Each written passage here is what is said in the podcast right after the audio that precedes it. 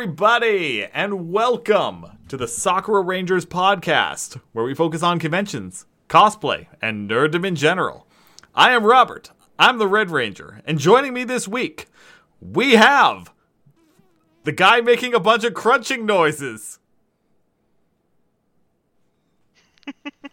I'm John, I'm the Silver Ranger. And also joining me this week, the guy who might have his microphone on mute.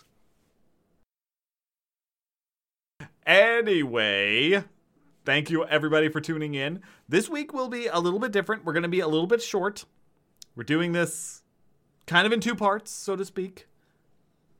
Yeah, we, we, we had ran into a little scheduling conflict uh, immediately before the podcast. So Tyler, unfortunately, wasn't available. He had very pressing and urgent thing to take care of.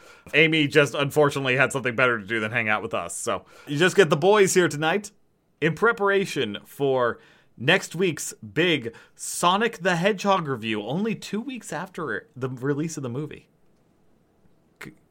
which is be- pretty. yeah, well, you know, we for wanted us. to make sure we got it right. Mm-hmm. Our crack team of reviewers have been spending a lot of time at the movie theater and a lot of time with not popcorn, but crack as a reviewer must ingest before watching films. No, no, no, no, no. It's alcohol. Then why do they call them crack reviewers? Because you're cracking open a bottle? Is that what the implication is? Have I been doing it wrong this whole time? Uh. Oh yeah. Yes. And uh, and no, and usually it, and it also means if they if the movie is horrible, their psyche cracks. That's why that's why you're so crazy. God, about man, after last year, movie. honestly, I did. Like, I, I saw a lot of movies last year. Like, I, I dare to say 2019 may have been the most movies that I've ever seen in theater. Because I saw at least. I saw at least two films a week on average last or last year. Really?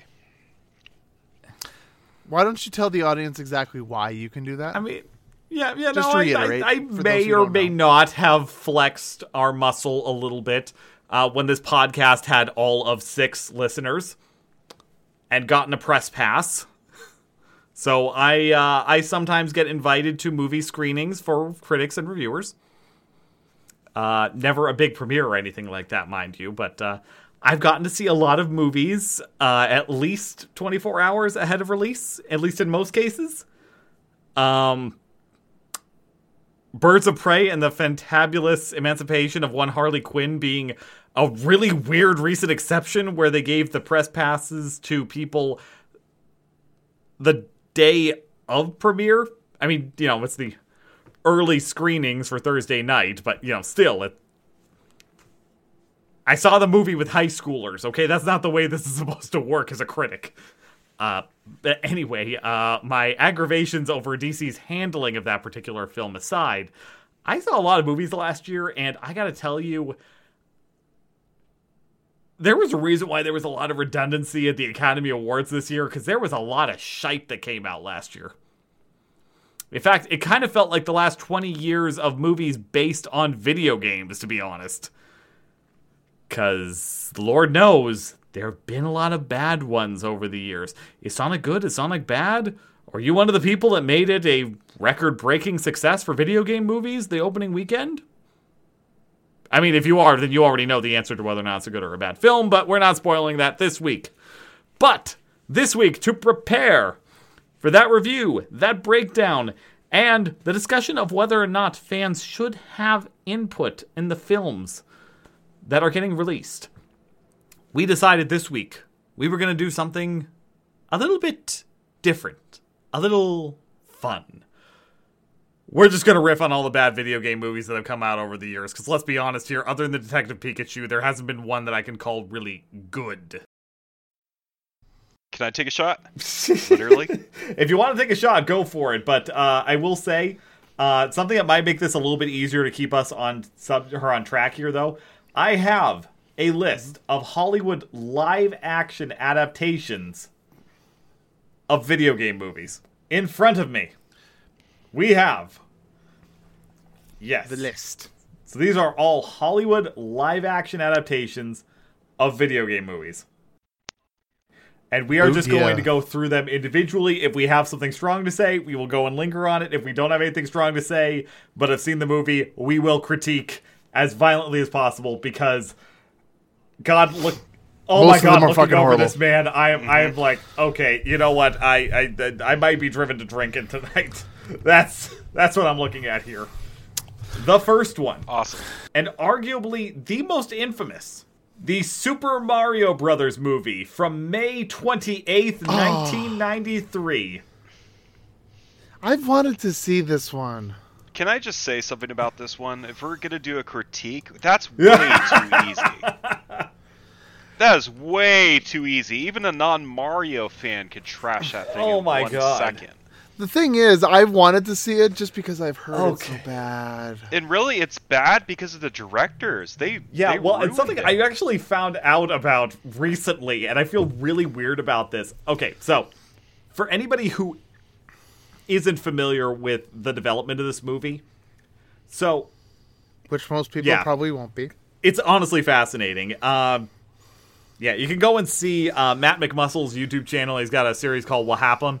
Uh, it's great. He did one on this movie, but even he didn't go as far into this as he probably should have. So the part that he did great research on is the development of it, where Nintendo had been interested in licensing the properties uh, that they were under control of uh, to filmmakers to go and try to you know build influence in the West and all that, which totally mm-hmm. understandable. Nintendo was on top of the world at that point. Sega was just starting to go and become major competition for them in the Western markets, but everybody knew Mario. Everybody was into that. Mario There's a reason that most people know. yeah, Sonic that's just and it. No, that rivalry. I mean, the two of those companies boosted each other, but they didn't mm-hmm. want to just give this to anybody because multiple films had been fighting to get a hold of this over the year, her over the you know last five or six years. Right.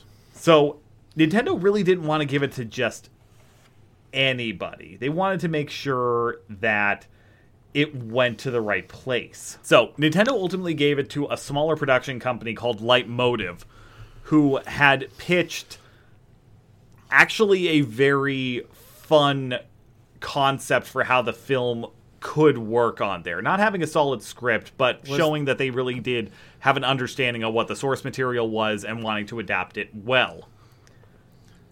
Did so they have would had plenty of films before that. They'd actually won several awards, but this wasn't a big uh, company that was going and doing this. It was still fairly small. It was more of an art house studio. But in some respects, that actually makes a lot of sense because Nintendo wanted to make sure that during the development of the script process, that their property was being respected. And ultimately, at that point, it was. This is where mm-hmm. things get a little bit rough here. So they did a great job when it came to hiring on there. Bob Hoskins was playing the role of Mario. John Leguizamo, who at the time was not a joke in Hollywood, he was a rising star, playing Luigi.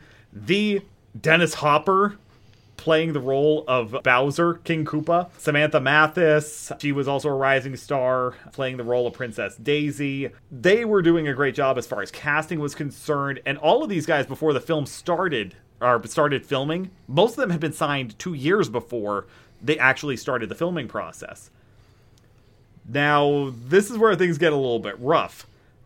They had a really hard time trying to find a director and a good screenwriter to go and adapt the initial treatment that they had gotten greenlit from Nintendo. Oh, So- joy. Believe it or not, the first person that was tapped to go and direct this movie, or sorry, not direct, to um, write this movie, was the Oscar winning screenwriter Barry Morrow. You may know that name as the writer of Rain Man, which is one of the best movies to ever be made, as far as I am concerned. But the film treatment that he wrote really just threw away everything that they had gotten, you know, approval and consent with from Nintendo. And he basically So, in other words, he didn't care what the source material was. He just made his own. kind of story. he adapted what he thought he could get away with and made something that was way too similar as an existential road trip with Mario and Luigi that seemed a little bit too similar to Rain Man. The people involved with uh, making the film would ultimately refer to that particular iteration of the script as Drain Man, which, um, oh boy, Good name for yeah, uh, that that actually got leaked online a few years ago, and actually, yeah, it's actually itself? not as bad as I expected. Like, it wouldn't have made a good film for Mario and Luigi, but I will say, if it wasn't so darn similar to Rain Man, it would have actually been a good movie, just not with the Mario Brothers name attached to it. So, yeah, they Yeah. went through several different screenwriters as time went along. Ultimately, they did settle on a good one. Uh, it was a little bit more traditional. Uh, that was Jim Jensworth and Tom S. Parker. That was ultimately the story that they decided to go with. They put a lot of focus on Mario and Luigi and tried to go and subvert a lot of traditional fairy tale tropes. Basically, they were trying to do what Shrek did like a decade earlier, but in a way that mm-hmm. actually would have worked well with Mario and Luigi. That script is also online if you want to go and read it, and that one actually, if it had been made into a film, I think may have been a little bit too ambitious for the time, but I think would have been received very well. that happens. Then things get a little bit more interesting when it came to directors.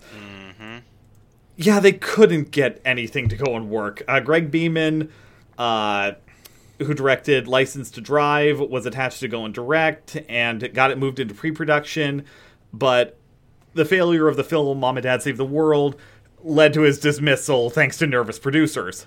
Then the uh, role of director was offered to Harold Ramis of Ghostbusters fame.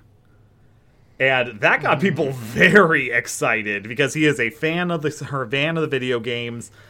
Uh, kids were into it. Yes, this was going to be a perfect fit. Unfortunately, they could never come to an agreement in terms of uh, budget and his actual salary for the film and ultimately ended up getting too caught up with other projects he was working on at the time and left. This is where everything fell apart. The film was ultimately given to the directing team of husband and wife Rocky Morton and Annabel Jankel. Boo. This is where I have to go and say, Matt McMuscles, I love you. I want to have you on the podcast. I think you're fantastic. But man, you left out the best part of this story. These were the people behind Max Headroom. What the Wait, hell is that? what? Oh gosh. You never heard of this? I might have, but right now it's not clicking. I don't have time to explain Max Headroom to you. Anyway, so they gave this to the people that created a TV show, quote unquote, of a computer generated, big air quotes on that, host that would go and play between music video segments. That's on who they gave directing to. These two people are such massive narcissists that not only did their marriage not go and survive long after this movie, but this film definitely didn't. They forced mm-hmm. everything to change. They rewrote the entire script themselves. The scriptwriter actually left the film as a result of this, and two other people had to come in just to go and salvage what was going and being or what was being rewritten and making it into an actually made for film screen treatment. It is so bad. It's unbelievable. It is raunchy, it is crass, it is gross, it is disgusting. I consider it personally to be a cult classic just because how did they get so much wrong? I own this movie. It is so bad. I know some people say, "Oh, it's an underappreciated." No, no, no. This is not an underappreciated classic. It is just a bad movie made by bad people. By the way, I just looked up Uh-huh. Max Headroom. Um, the actual Mm-hmm. character itself, and this was the concept for that Rocky creator Rocky Morton conceived of Max Headroom as the most boring thing I could think of to do. a talking head of a middle-aged white male in a suit, talking to them in a really boring way about about music videos. What the fuck? Yeah, Okay. no. Uh, but and yes, I do kind of recognize the little image, in kind of, but but usually in remake versions of like the Yeah. meme joke. No, it, it's that's a whole nother thing. Uh, there's another YouTube channel called Toy Galaxy that, in addition to showcasing classic toys, which I really could care less about, they do a great history of segment, and they actually did one on Max Headroom recently. I learned way more about it from that. Um, but oh my god, how these people ended up attached to direct this thing is amazing to me. This movie managed to go and crash a Oscar award winning company all at once. It's now actually owned by Buena Vista Entertainment or you know Buena Vista Pictures Distribution, Buena Vista blah blah blah. It's owned by Disney. Uh, they own the back catalog on this now. Go freaking figure. Anyway, so that was terrible. God help us. Yes, Let's go to the, the next next one. one. Double Dragon. The oh, film gosh. that almost destroyed Alyssa Milano's adult acting career before she ever even got a chance to start. It had nothing to It do with really did it. The most it had to do with it was the Double Dragon arcade cabinet in the back of the movie. and they weren't even named right. Just like the Billy Batman and Jimmy Lee? Dragon 2. Anyway, uh, unless Yeah. anybody has anything else to say, I want to go on to an actually so bad it's good movie. Bad Dudes was better. Where's my movie for Bad Dudes? You are never going to get your movie about two bad dudes that are going out to save the president. The, the two dudes are the only ones bad enough to rescue the president. Now let's go get hamburgers. Seriously, somebody make a fan film of this. Anyway, going on to a film that is actually so bad it's good. Street Fighter the movie, starring the starring Heck the yeah. muscles from Brussels as the American Guile. Okay, I will go and say I Raul. Julia. I know this is the last movie that he acted in, and that some people mock him for it. Oh my god, if he did not give 100% to this movie, it would have been a mm-hmm. disaster. But because he is so good at being this evil character and at giving his all, even when it is the cheesiest shit possible, oh my god, he made this mm-hmm. movie for me. Like, I. I did not know who Raul Julia was before I saw this movie, and I only saw this in like 2002, 2003. So this was almost a decade after it came out. That film came out December 23rd of 1994. There were some amazing. Oh my god, in that film. that movie is so bad at every level. It manages to cram in like every Street Fighter character that was released at that time into this movie in ways that are incomprehensible, make no sense. The UN has a military peacekeeping force. Oh my god, it's just everything about this thing is so unbelievably bad. And then there's Raul Julia and his amazing delivery. Like he has Chun Li locked up in his bedroom, and he's walking in, and she's cursing him as the man who destroyed her village and killed her father and all that. And just his stone cold delivery of you presume that I would remember any of this.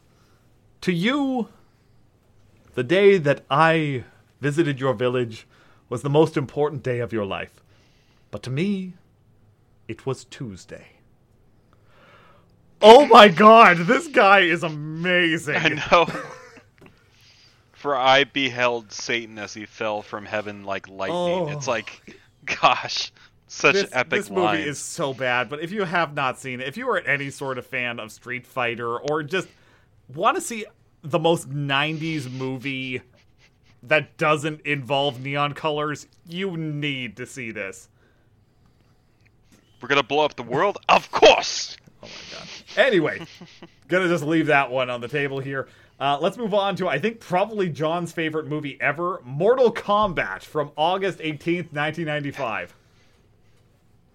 Mortal Kombat was good Mortal Kombat is a cult. Cl- it's Yeah. a classic.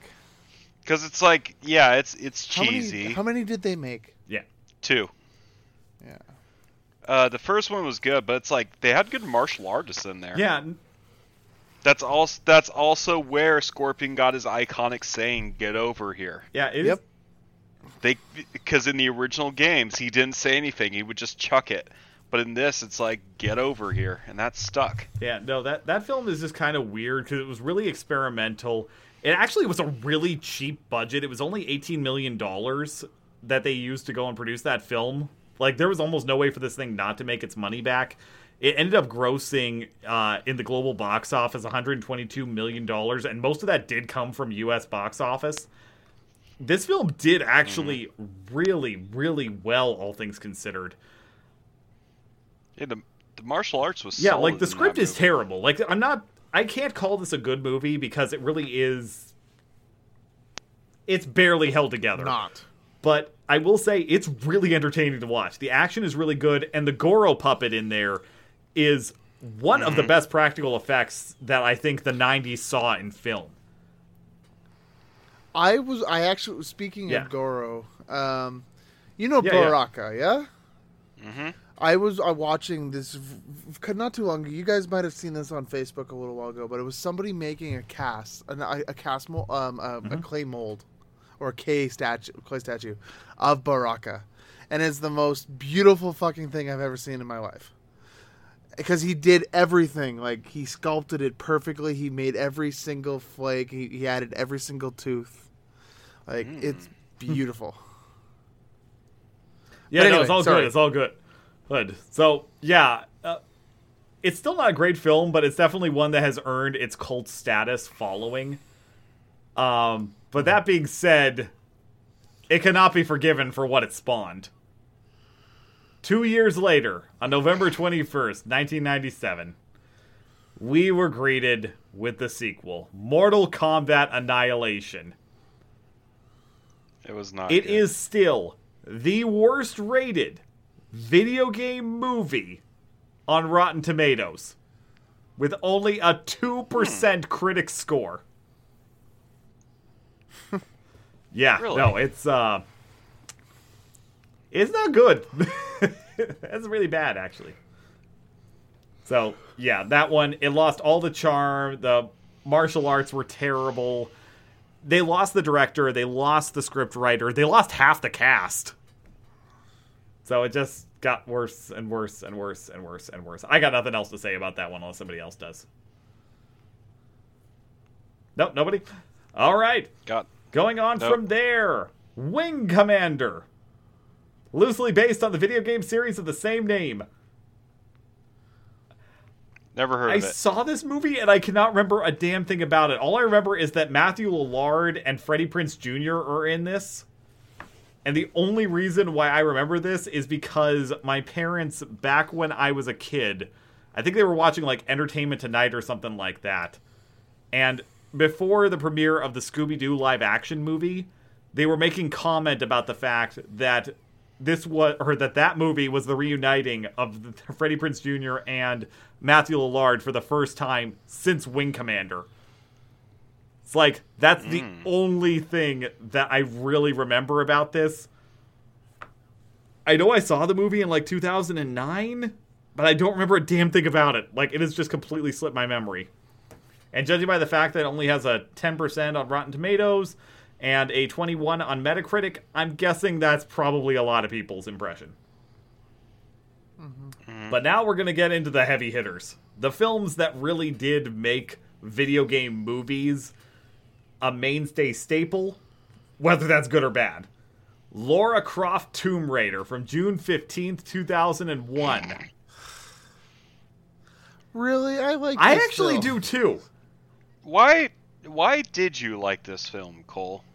No, it's not because of the stereotypical joke with the original Lara Croft film. Oh yeah, I'm looking at pyramids, baby. No, no. Personally, for me, I've. I just personally thought it was it was a fun. I also saw this when I was a Same. lot younger, and I thought it was it was good. It was a classic. Or it, it, and I've also grown up as a big fan of Indiana Jones, and I saw this as a new like, oh, cool, Indiana Jones, but it's a girl, and she's, but she, It was just a different kind of style with it. And I really just kind of enjoyed the storytelling of it. I I remember seeing it when I was a kid, but I remember next to Th- nothing. this one's kind of weird to me because the script is once again not good. I can't really call this a good movie, hmm. but I will say, to Cole's point, this film is really a lot of fun. It's got good energy about it. The choreography is good. The acting is actually pretty solid. I just wish it had a better script to go along with it. It does kind of have a Indiana. Jo- The CG no, wasn't the CG horrid. wasn't horrid. I mean, that robot uh, that she was training with, that was pretty bitchin'. But uh, yeah, no, this- this is kind of a weird one because it's not a bad movie. It's just not a good one either. But you can also understand why it is that this movie, all the other ones we talked about, Mortal Kombat was the only one to go and break a hundred million dollars before this in the global box office returns. Came really close to Street Fighter at 99 million, but overall couldn't break that. This film is still one of the best grossing just period that had been out there. This film made 275 million dollars. Yeah, it Yeah, was a lot no, of it money. it made a Really? ton of money and it was overall not by critics but by audiences pretty well received on there. and it like I'm not saying it, like yes, I will admit that the storytelling was a little weak and and kind of the adaptation of of old myth to be taken into this was a little bit far fetched. I will definitely agree, Mm-hmm. But I personally thought it was pretty good. Yeah, no, I, I, I really don't have anything terrible to say about this movie. I just can't call it good either. Oh yeah, like it's it wasn't a horrible film. I, I, I will definitely say that it was not the best film of the year or or the best film ever of my childhood or anything close to it. But like even that and even its even its uh, pre sequels weren't horrid. Yeah, I actually find it kind of weird. I actually kind of preferred the sequel to the original just because I felt like the script was a little bit stronger, but it also lost all the fun, so it was boring by comparison. Yeah. I guess. anyway, that's Tomb Raider Cradle of Life. Um, that's actually leapfrogging over a film I actually don't really want to recognize exists, but because of how many sequels they made to it, I have to. That's right, Resident? Evil from March 15th, 2002. Oh goodness, that's like next to nothing to do with the Resident Evil franchise. Oh yeah, I haven't actually watched any of I- them to be honest, but I've seen every single one. I think I've seen a little bit. Like, uh, of course, everyone has seen the the famous the famous wake up scene from that. Yeah, So- I Well, it's it's it's Resident Evil, but it has nothing to do with Resident Evil, except for the T virus. That's about it. But one thing I will salute it on is it's like it did something different. I watched the movie before I saw it. I Actually, saw the uh, before I even saw even a part of the film. You saw the film before you saw even part of the film? What? Sorry, I read the book. Oh, The okay, movie okay. the- there we go. That makes more sense. Yeah, you threw Sorry. me off there. It was just like, What if it- what? How? One thing I will say is the movie made me play the game. Now that's kind of cool, actually. Yeah, because that actually did come out before Resident Evil 4, didn't it? Because that was your first, right? Correct. Yeah, Resident Evil 4 was my first Yeah. rated M game. No, that that was. What rated M oh game yeah, to no, start no, off one with. of the best, one of the best of all time. No, but that that first movie, I do not know how it made over a hundred million dollars. It's not good, like at all. Mm. but I don't know. This might just be a case of sex selling or something. I don't know. Oh, um, the only thing I do find kind of interesting. So Paul S. Anderson directed this movie. You know what else he directed? Really?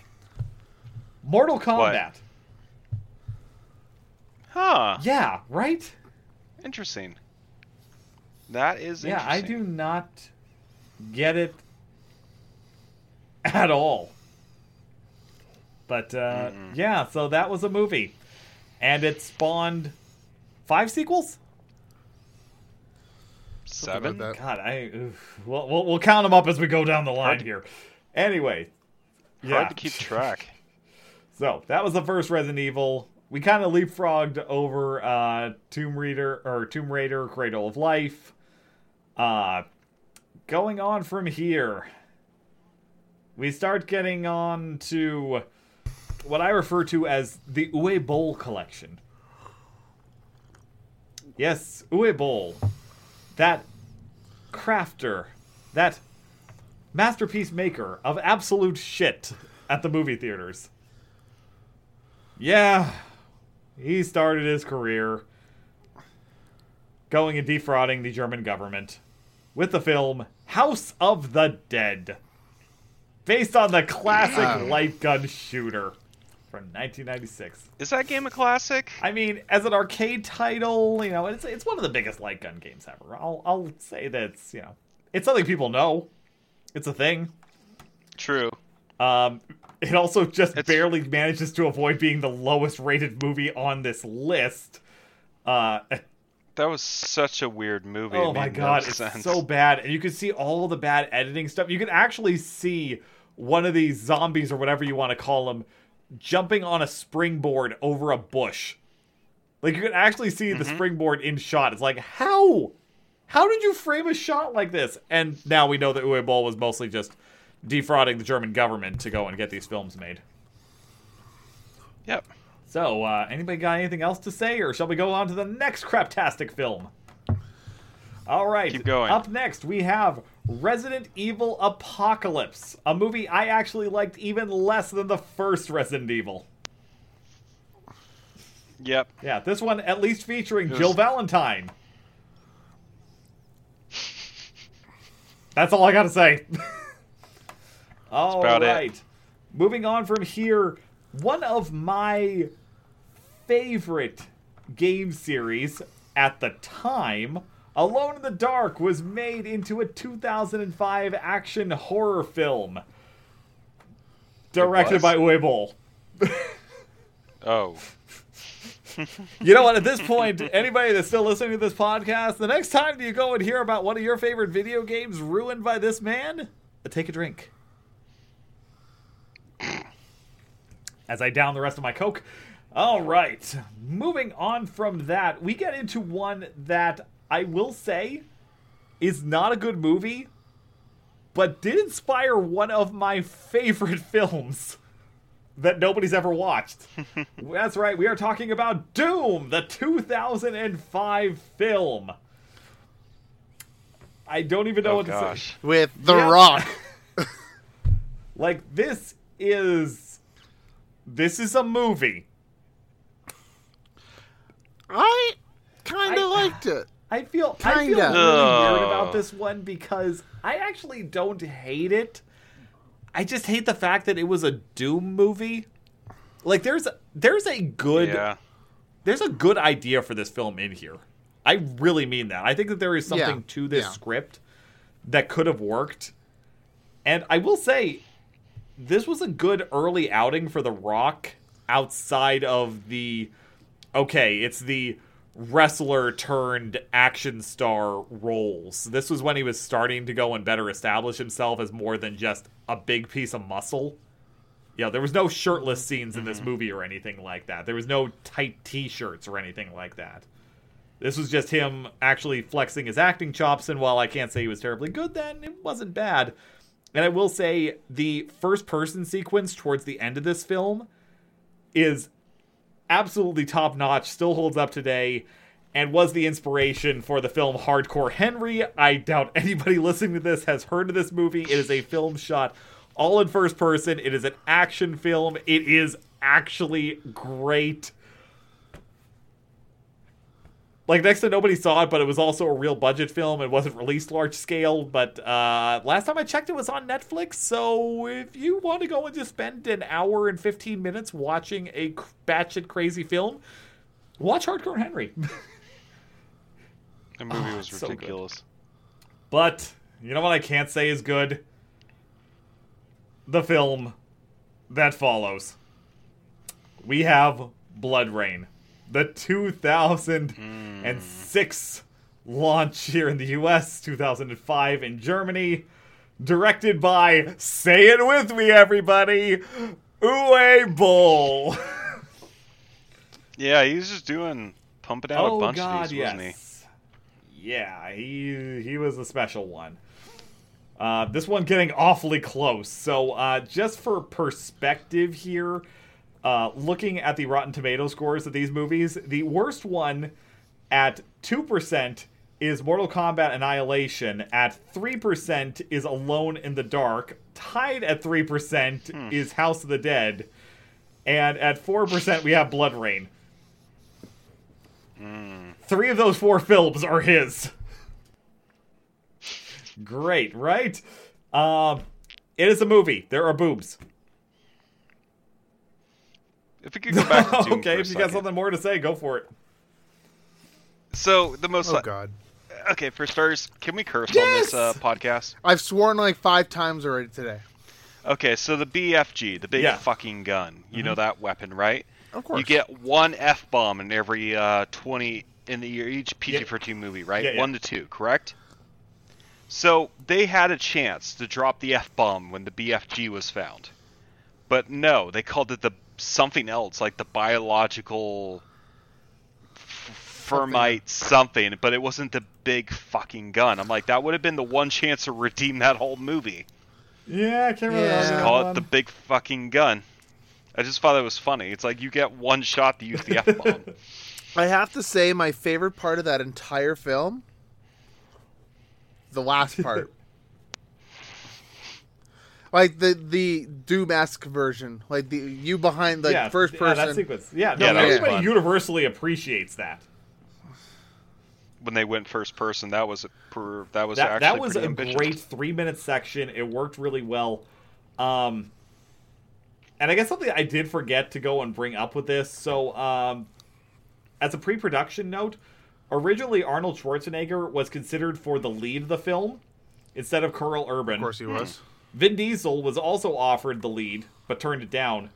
Dwayne Johnson actually turned down the role of John Grimm uh, in favor of Carl Urban to go and play Sarge instead. He actually stated, for some reason, I was drawn to, or I was drawn more to Sarge. I thought Sarge was, to me, more interesting and had a darker side. He really wanted to go That's and cool. try something different, and be. And he did. He I did that, a good that's just job it. Like. I, I'll give him and Carl Urban credit. I thought the actors were good. It's just the script was bad. That film really had a lot of potential. Mm-hmm. You should just went demons Yeah, from hell. no doubt. Uh, anyway, getting back to our list here, because oh boy, I think we're going to be skipping over a lot of these because I have not seen, unfortunately, most of them. So how? So just read them Okay. out. Just read yeah, out the all right, names. all of right, right. So next one, uh, which I have seen, is the 2006 Silent Hill movie. them. Haven't seen it. Uh, it's uh, it's not good. It's not bad. Mostly because I don't like horror films in general, so I probably it- would have it's avoided not- it anyway. It's just not good. It's not. It's not bad. It's The just not sequel good. is all right. Uh, anyway, Okay. Moving on from this, a film that I know Amy absolutely loves. What? What did you agree, John? This film that I have not even mentioned yet must be Amy's favorite film. I know Cole totally agrees that this must be her favorite film. D Not opening that D can of O worms. A I Dead will. or Alive, loosely based on the Tecmo Uh. Team Ninja game series, Dead or Alive. Oh my god. This is a film that actually a lot of people confuse as being an Uwe Boll production, even though it has nothing to do with him. It just happened to be shot largely in Germany and also done as a tax credit. so, uh, yeah, there's that. Uh, Resident Evil Extinction, the only Resident Evil movie I actually liked. That's all I gotta say. Anybody else? Nothing? All right. Moving on from there, we have the return of the master himself in a film described as the live action South Park. That's right, it's 2007's Postal. Based very loosely on the very loosely described as a game, Postal. And its sequel, Postal 2, where you can literally piss on Gary frickin' Coleman. Yeah. What? Postal's a weird ass series. Moving on from there, uh, Timothy Olyphant in one of my favorite roles, Hitman, 2007. Still not a great film, but damn it, if I did not fall in love with the actor based on that. He pulled He off did. a good he hit. man. Definitely did. I literally started watching uh, Deadwood as a result of that movie, just because I liked him as an actor that much. Following up from that, uh, in the name of the king, a dungeon siege tale, directed by Whipple. Followed up by Far. Cry, 2008, directed. Yes, Really? directed by. Yep. Boll. Followed Next. up by Max Payne, based on the Rockstar and Remedy Uh, game. Nope, just a bad movie. okay. now we get to my personal least favorite film in this entire group Street Fighter The Legend of Chun Li. I remember It's a that. non canon spin off to Street Fighter 4. What the hell was anybody thinking? This stars Kristin Kreuk from uh, Smallville. I, I don't even know what to say about this movie. It is just the worst. Moving on, we have Tekken. Yep. Some people might be familiar with this Uh. one for the controversies around it. It's an American martial arts film directed by Dwight H. Little. It's also absolutely terrible and has nothing to do with the game franchise itself. Warner Brothers actually pulled this from release in theaters. Yep, it made Really? just shy of a million dollars in the limited screenings that they re- or that they put out before the domestic, uh, should say before the nationwide release was pulled in its entirety. Huh. All right. Now we're starting to get into the rebuilding years. Next is Prince of Persia: The Sands of Time, made by Walt Disney Studios. I actually really like this. Yeah, it was, It was not okay. bad. I actually haven't had a chance to see it just because I, I'm horrible at watching Yeah. movies, and that was around the time of my I was what time, when did it come out? Yeah, then that was around the time I started not caring about film as much. Yeah, as I used no, to. th- this one was produced by Jerry Bruckheimer, uh, following up the success of Yeah, that Pirates, was a Jerry and film. I stand by this. This one's actually pretty good. It's still not a great script or story, but I will say the cast definitely pulled it together. Uh, Sir Ben Kingsley is good. Uh, Jake Gyllenhaal was good. I don't know. This is one of the few ones that actually say it's worth watching out of these movies. So, uh, moving on from there, we find ourselves in another dark period, unfortunately, because Avatar came out, and that meant that everything had to have a 3D gimmick.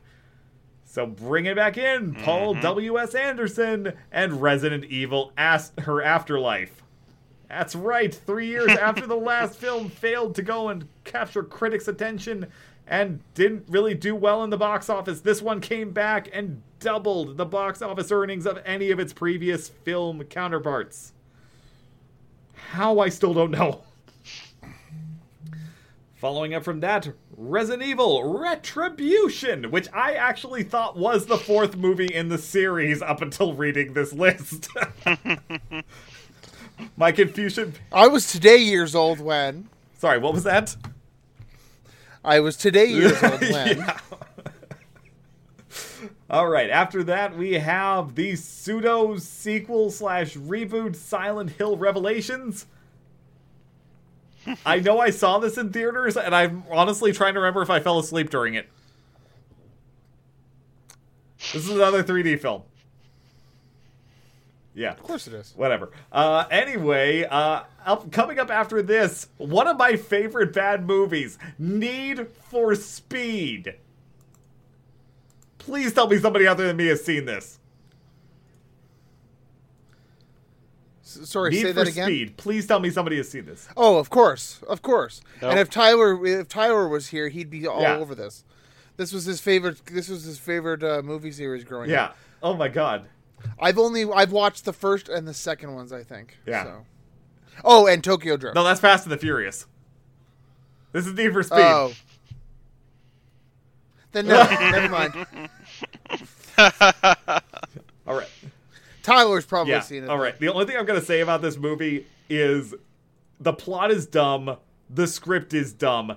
They got way too many good actors in this, and it was the first place that I ever saw Rami Malek uh, ever in film.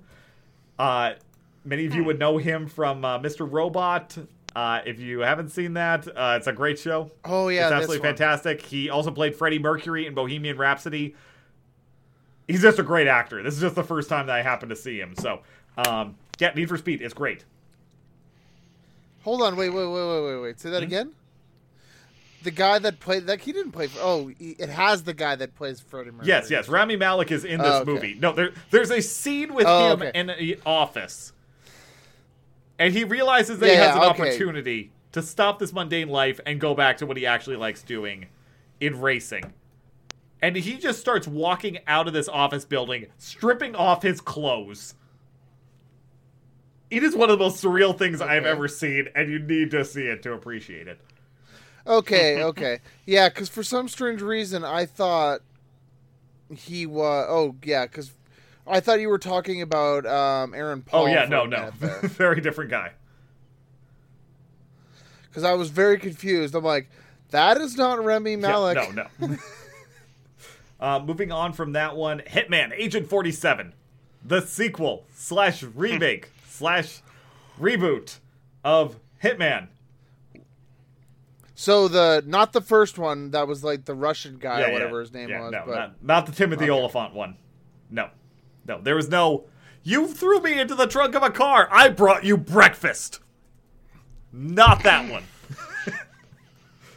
That was a love good that line. Movie. It's so bad, but I love it. Uh, yeah, Agent Forty Seven, I just another love the film part- I know I saw, and I'm sure I fell asleep watching. Which doesn't happen to me in movies a lot. This is just a curse of video game films for me. Uh, next, the most divisive thing I think that is on this list: Warcraft. Yes. Funny and um, interesting fact, though. I'm sure we've mentioned this before. Our very own Black Ranger Tyler worked as worked on some of the props Yep. for that film. He worked on armor and stuff for that film. Although he was never ever anywhere close to set, he worked for the place that produced most of the rings that went into the chainmail. Yep. So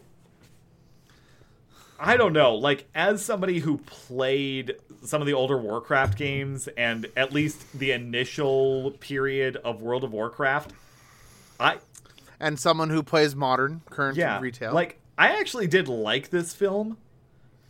Same here. I thought it was good. At the same time, I went to the movie with somebody that had never played any of the games. And this is somebody that I actually really respect as because this is a book guy. Hi, so it's not like he has a problem comprehending things or going and jumping into new situations and picking stuff up. He's another film buff. Mm-hmm. Literally, the entire movie, I was getting asked questions of, "Am I supposed to know who this character is?" And it's like I realized partway through it, oh my god, they made this movie for the fans, but they produced it like it was going to be a film for everybody. Mm-hmm. Yeah, that's what I heard. Is that that if you didn't know, at least like if you a, ba- a basis, then you were fucking lost. Yeah, no, and that that is honestly the way that film feels because it did decent in the box office overall, but it will never get a sequel because of the fact that so many people were confused by it. You know, it lived off of Yeah. its name more than anything, and unfortunately, it hurt it a lot. So, moving on from that, because uh, we're gonna hit the last bad rated film out of this list with Assassin's Creed. A film that we Okay. had talked about back in the first season of this podcast when the trailer released. and a film I have seen. I'm actually shocked by this because I have not seen this and you have. I went with my father. You are the only one that can speak to whether or not this thing deserves its 18% critic rating.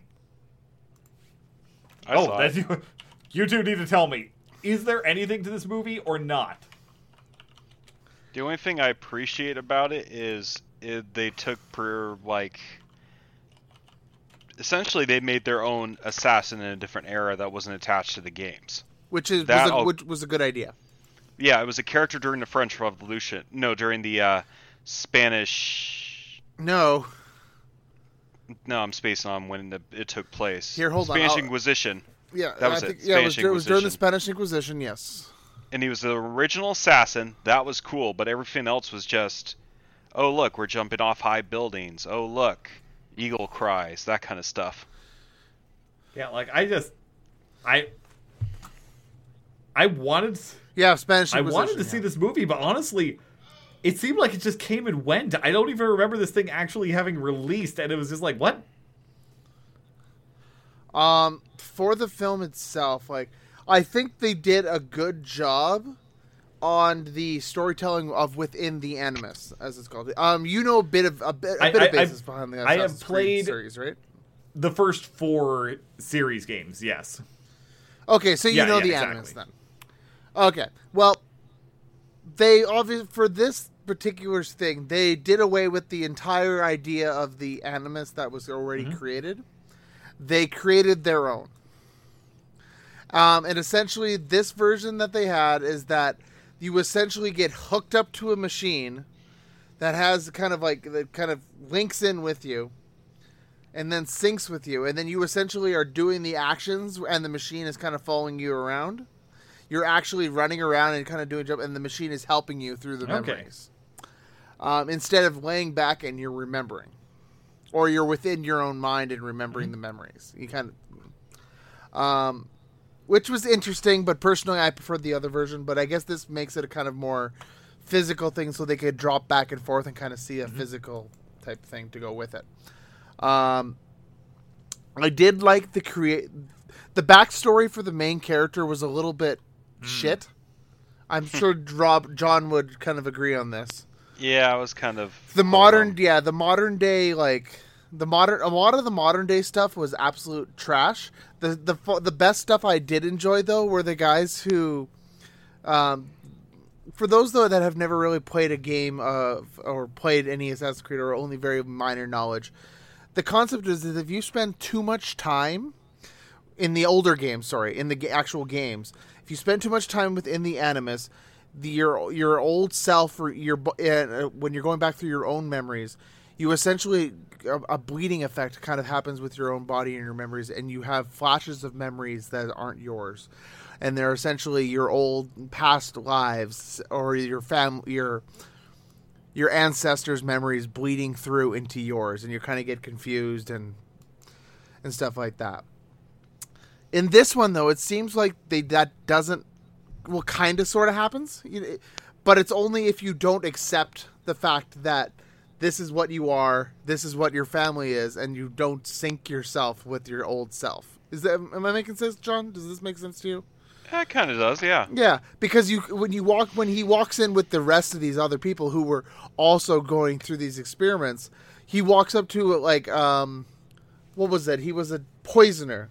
He was um, a Jamaican poisoner and bomb maker, and he was fully him. I am both this person and I am this person. And he has all the same skills that, that his ancestor had because he remembers hmm but like and that happened with a whole bunch of the others as well and it wasn't and i personally think that the actual in memory stuff was better done than the stuff out Yeah, but it's kind of when you think about it this way, that's kind of the real way it works for like uh, the games themselves, because people would rather be playing the character that's in the Animus, not do, being forced to uh, walk around outside walk around. Because honestly, that's the part I hate the most in Assassin's Creed games is when I have to play an hour as uh, some loser when I could be jumping off buildings and doing Wait, wait, epic wait, sword wait. Hold on, hold on, hold on. I need to make sure I'm understanding this right. So, you're saying that just like in the games, the scenes in the past are the best part of the movie, just like they are in the games. And the parts Yeah. outside of the Animus are the worst parts. while in, while interesting while Yeah. interesting They still suck. yeah. So what you're saying is this is actually the best video game movie ever made in terms of the source material. I think it oh, would Oh, that be, is weird. that is weird. The movie everybody forgot they came just out did it yeah might actually Yeah. be the most true to its video game roots. Weird. All right. yeah they spent Yeah. So we're almost at the end of this, so let's just blast through, because, well, there's only another five before we get to the end of it. I will say though, the music was ama- is uh, of the Assassin's Creed games and the movie are, are was was awesome, and it always All right. And here we go into what I would describe as the current apex of the video game movies.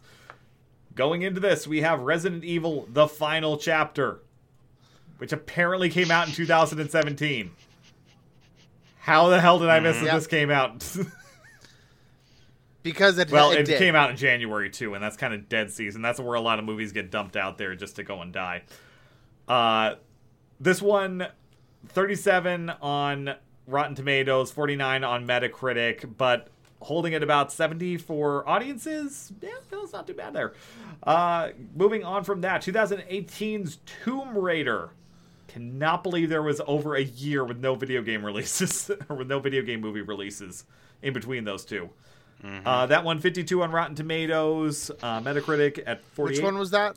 Uh, Tomb Raider. Did they Yes, with that? uh, Alicia Vikander. I don't It, even it's based that. on the 2013 game, so it's kind of going back to basics and Oh, showing more of the oh yeah, yeah. I never even heard Yeah. about it. This one actually did fairly well. It was a pretty low cost production. Uh, made 274 million, and at the least, it's currently showing that it's supposed to be getting a sequel coming out March of next year. Uh, whether or not it actually comes Yeah, out game- that time will be another story. But right now, it's slated to come out next year, and it's in full production right now. So. Yeah, the games are still quite popular. Yep, exactly. I actually have really liked the reboot series of Tomb Raider, and I like that movie. Oh, the game's Yeah. been fantastic. Oh, yeah. definitely. Uh, moving on from here, the return of Dwayne the Rock Johnson to video game movies, and arguably his best performance in one, Rampage. Let me guess. Let me. oh, okay. I liked it. For some reason, my brain went, "Nope, that's not a video game. Never mind." Rampage was actually a really It, fun it was a fun game. arcade game. I can't say that the film necessarily captured that spirit well, but I enjoyed it. It's a dumb popcorn flick, like many of uh, the Rock's movies. And you know what? Honestly, I love him for it. I love the fact that he just embraces those roles when he has them, and when he has really good roles, he rolls with it too. I, I, I actually really like the guy for that reason. Extremely likable. Dwayne is a really, really good guy, from what Yep. I hear. So All right. He's easy to Yeah. work with. This one, I'm actually really confused on what this is, because I, I I don't know what the hell this is. His so this was released by Saban Films and stars Dolph Lundgren and Isaiah Washington. Uh, it's called Dead Trigger and it's based on a video game from Madfinger Games. I have no idea what the hell this is. It made less than hundred thousand dollars. It doesn't have a score on Rotten Tomatoes or Metacritic. Mad Dead Trigger. Dead Trigger, I'm Dead Trigger. familiar with that. Yeah, Madfinger Dead was the company that made it. Dead Trigger. It's like, how the hell did I miss a Dolph heard of it. Lundgren movie? eh, well, that goes to show Yeah, how I, bad it was. I, I have Next. no idea. Maybe it was amazing. I'm not sure. Uh, and Maybe. then following up with that, last year's I will describe as surprise smash hit. Uh, because I did not think the general audiences were going to get into this internationally, and they did. Detective Pikachu, the film that I would describe as the best video game movie to come out. Asterisk at this point.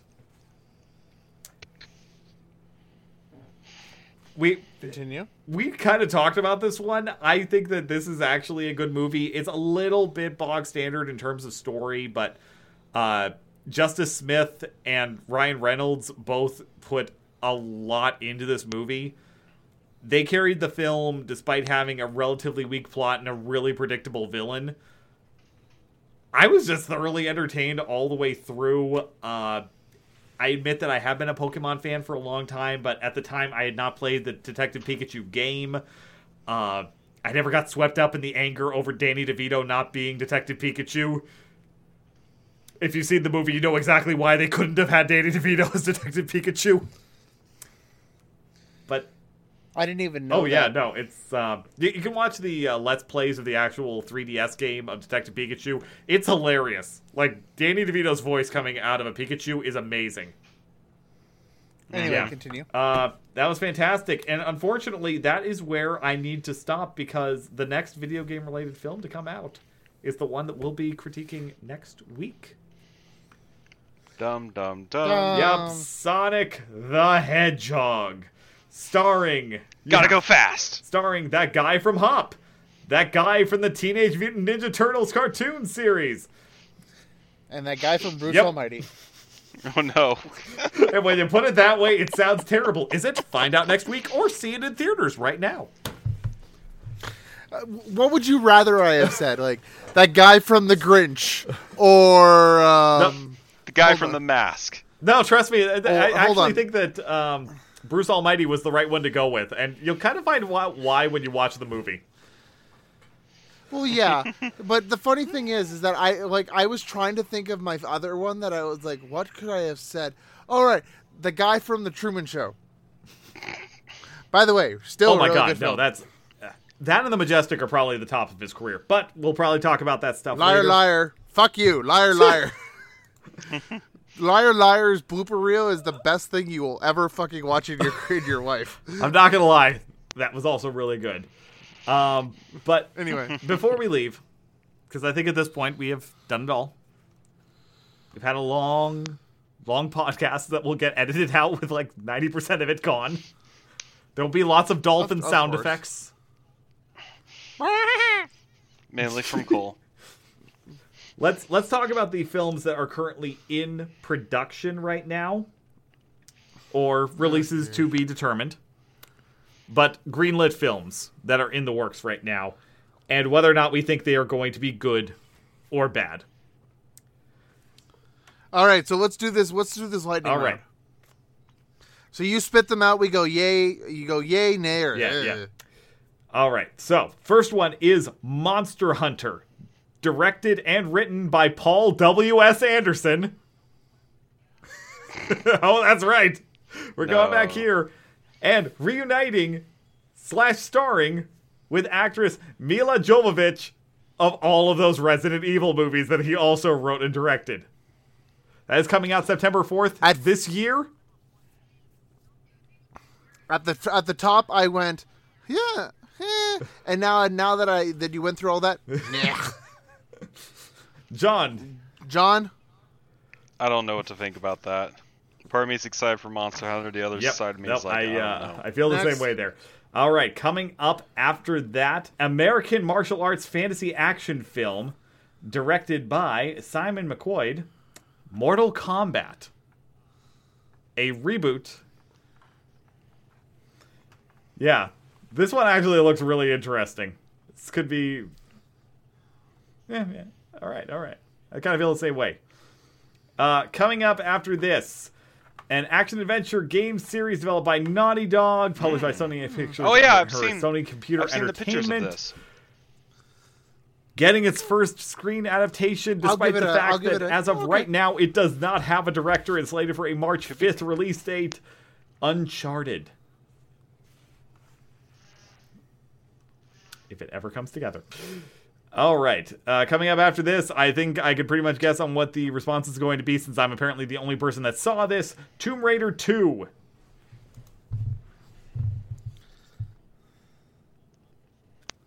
I like the first That one. I'm gonna good. watch it again. I'm gonna watch the second.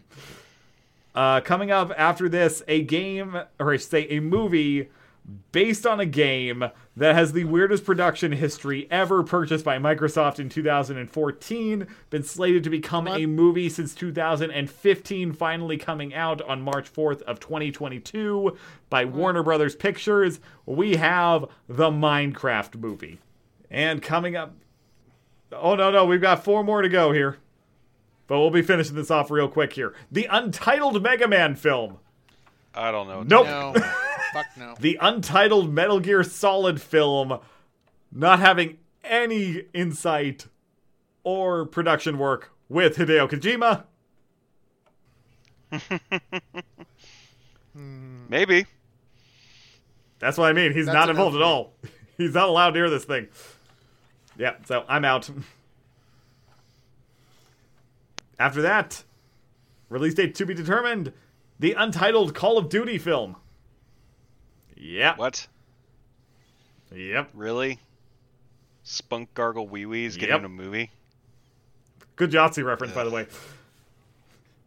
And finally, the film that I don't even need to ask you guys because I know we're all going to see it because we love the first one so fucking much Detective Pikachu, the sequel. Thank you very much for listening to us, everybody. Uh, make sure to go and follow us on all of our social media. We are pretty much everywhere Twitter, Instagram, Facebook, um, something else that the kids are into these days. Uh, make sure to go and listen to us on. Uh, We're not on TikTok. Sorry. we're What? not on TikTok yet. Not yet. Shit, now I gotta make a TikTok account because we brought it up. Fuck, Cole. no, we don't. No, we don't. Just to keep somebody else from getting it, we have to. I need that blue check mark, bitch. All right.